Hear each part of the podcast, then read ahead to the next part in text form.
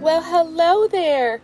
Welcome to this day's grace. I'm your host, Mariah Elise, and this is a podcast brought to you by the Saints for the Saints. Stay tuned for testimonies, faith food, heavenly hugs, and spiritual strength. May this be a sacred place for you to experience the love of our Savior, Jesus Christ. You belong to Him, and you belong here.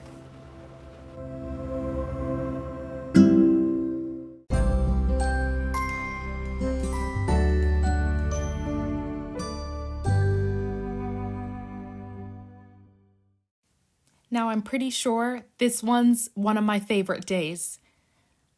Day six, entitled What If? What if the reason I am crying is actually the reason I should be rejoicing? What if the thing that I have been praying for is actually the thing that is making me cry? What if the thing that went absolutely wrong is actually the perfectly right thing? Could it be possible? Perhaps everything I have prayed for did indeed come to pass. My limited perspective often misses God as He is pouring out blessings over me. I asked God to send me friends who would help me to get closer to Him and who I could serve well. He allowed many people to walk out my life. I cried. I asked God to help break our hearts in this world for what breaks His. He magnified the brokenness in this world through signs, televisions, and on social media. And I cried. I asked God to give me a life that would allow me to minister to others regularly. He placed me in a family with broken hearts and brokenness. And again, I cried. I asked God to help me to be a happier person, and He allowed me to go through dark seasons of depression. And of course, I cried.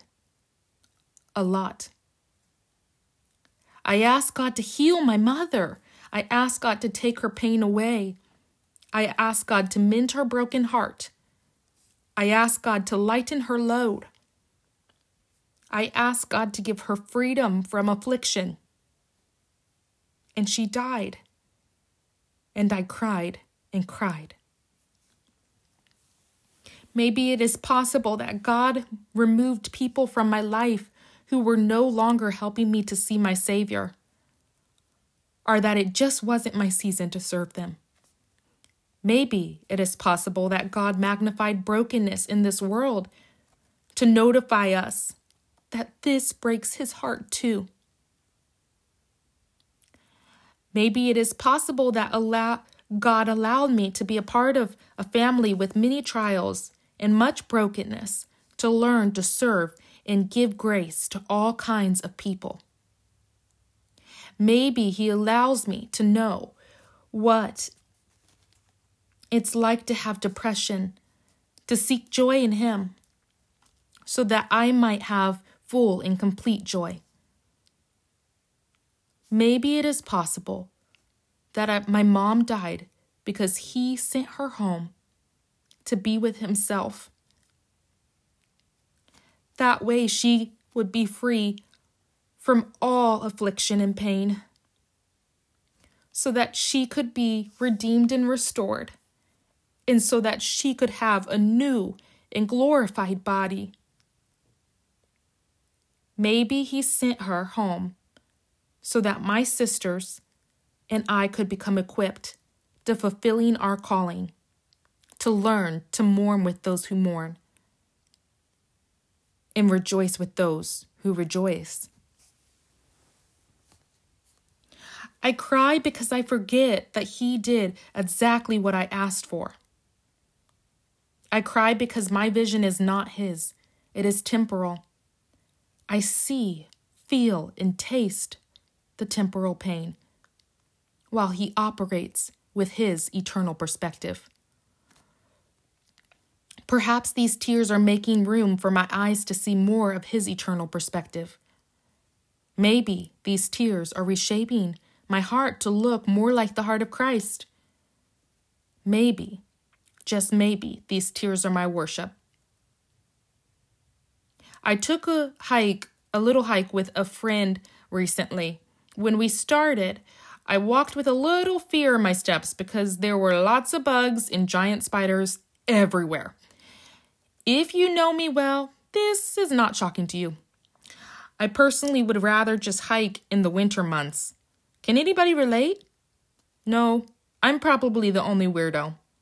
Luckily, by the grace of God, I was able to redirect my mind and eyes to look up, to a- avoid focusing on what was holding me back from moving forward.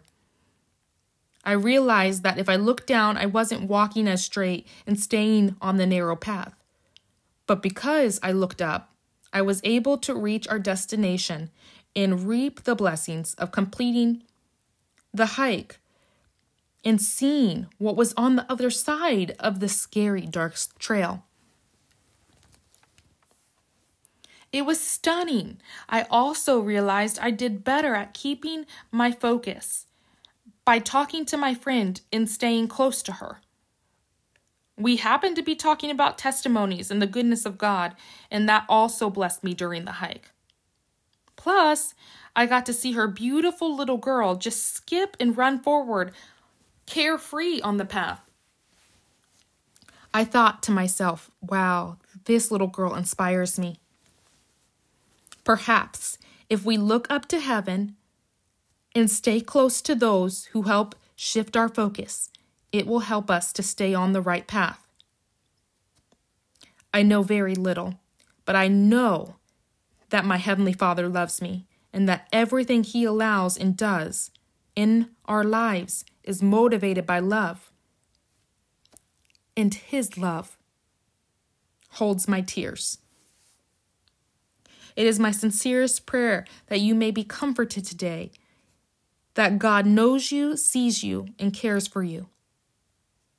It never gets old to hear these simple truths that He knows you, sees you, and cares for you. Why? Because you are so loved. And now, may the God, may the Lord bless you and keep you. May the Lord make his face to shine upon you and be gracious unto you. May the Lord lift up his countenance upon you and give you peace. Amen.